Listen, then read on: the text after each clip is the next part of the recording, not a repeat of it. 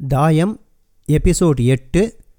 தலைப்பு மனிதனின் பொறுப்பு முடியுமிடத்தில் பரம்பொருள் பொறுப்பெடுத்துக்கொள்கிறது காத்திருத்தலுக்கும் ஏதோ ஒன்றிற்காக காத்து கொண்டிருப்பதற்கும் இடையே நூலிழைதான் வித்தியாசம். அமைதியான முன்னேற்றத்திற்கும் மன அழுத்தத்துடன் கூடிய வெற்றிக்கும் இடையே உள்ள வித்தியாசம் அதில்தான் அடங்கியுள்ளது. விவசாயி தனது நிலத்தை உழுது விதையும் விதைத்தாகிவிட்டது. இப்பொழுது அவன் காத்திருக்க வேண்டும் அவ்வளவுதான். மனிதனின் பொறுப்பு முடியுமிடத்தில் பரம்பொருளின் பொறுப்பு தலை தூக்குகிறது. காத்திருத்தல் கலையை அந்த விவசாயி அறிந்திருந்தால் அவன் பொறுமையுடன் காத்திருப்பான். மாறாக பொறுமையின்றி இருப்பானெனில் காத்திருக்கும் ஒவ்வொரு கணமும் அவனது பதற்றமும் மன அழுத்தமும் அதிகரிக்கும். இது ஏன் இன்னும் நடைபெறவில்லை? மற்றும் இது ஏன் இன்னும் முளைவிடவில்லை? போன்ற கேள்விகளால் அவன் மனம் அலக்கழிக்கப்படக்கூடும். விதை ஒரு வழியாக முளைவிடும் பொழுது அவன் ஏற்கனவே வெற்றிக்காக தனது மன அமைதியை அடகு வைத்திருப்பான். பாதிப்பு ஏற்கனவே ஏற்பட்டாகிவிட்டது. அதுபோல் லிஃப்ட் வருவதற்கான பொத்தானை அழித்துவிட்டீர்களா? காத்திருங்கள். அது வரும்போது வரும். ஆனால் லிஃப்ட்டுக்காக காத்து கொண்டிருந்தால் நீங்கள் அங்கும் இங்கும் நடைபோடுவீர்கள் கண்கள் மேலும் கீழும் பார்க்கும். ஏதோ அப்படி செய்தால் அது லிஃப்டை வேகப்படுத்தி உங்களிடம் விரைவாக கொண்டு வந்து சேர்த்துவிடும் என்பது போல. சர்வரிடம் உங்களுக்கு வேண்டிய உணவு வகைகளை கூறியாகிவிட்டதா? காத்திருங்கள்.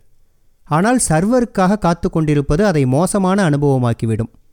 எடுக்கப்பட வேண்டிய முடிவுகள் எடுத்தாகிவிட்டதா? செய்யப்பட வேண்டிய செயல்களை செய்துவிட்டீர்களா? மேற்கொள்ளப்பட வேண்டிய நடவடிக்கைகளை மேற்கொண்டு விட்டீர்களா?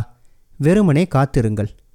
இதற்காக அல்லது அதற்காக காத்திருக்காதீர்கள். வெறுமனே காத்திருங்கள். சாந்தமான முன்னேற்றத்திற்கான திறவுகோள் அதில் இருப்பதை நீங்கள் கண்டுபிடிப்பீர்கள். ஏதாவது ஒன்றிற்காக காத்து கொண்டிருப்பது வெற்றியை கொண்டு வரும். ஆனால் அது மன அழுத்தத்தோடு வரும். வெற்றியை அடைய அமைதியான வழி இருக்கும் பொழுது ஏன் மன அழுத்தம் ஏற்படுத்தும் வழியை தேர்ந்தெடுக்க வேண்டும்?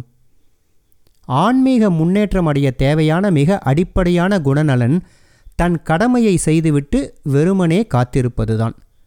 ஆன்மீக அனுபவத்திற்காக கைகளில் பிடிபடாமல் வழுக்கிக் கொண்டிருக்கும் மௌனத்திற்காக காத்திருப்பவர்கள் உண்மையில் காத்து கொண்டிருத்தல் என்ற மனப்போக்கு நோயால் அதை அடைய முடியாமல் தவிக்கிறார்கள். நீங்கள் அனுபவத்திற்காக காத்திருக்கும் பொழுது அனுபவத்தின் சாட்சியாக மாறாமல் உங்களுக்கே எதிரான சாட்சியாக மாறிவிடுகிறீர்கள்.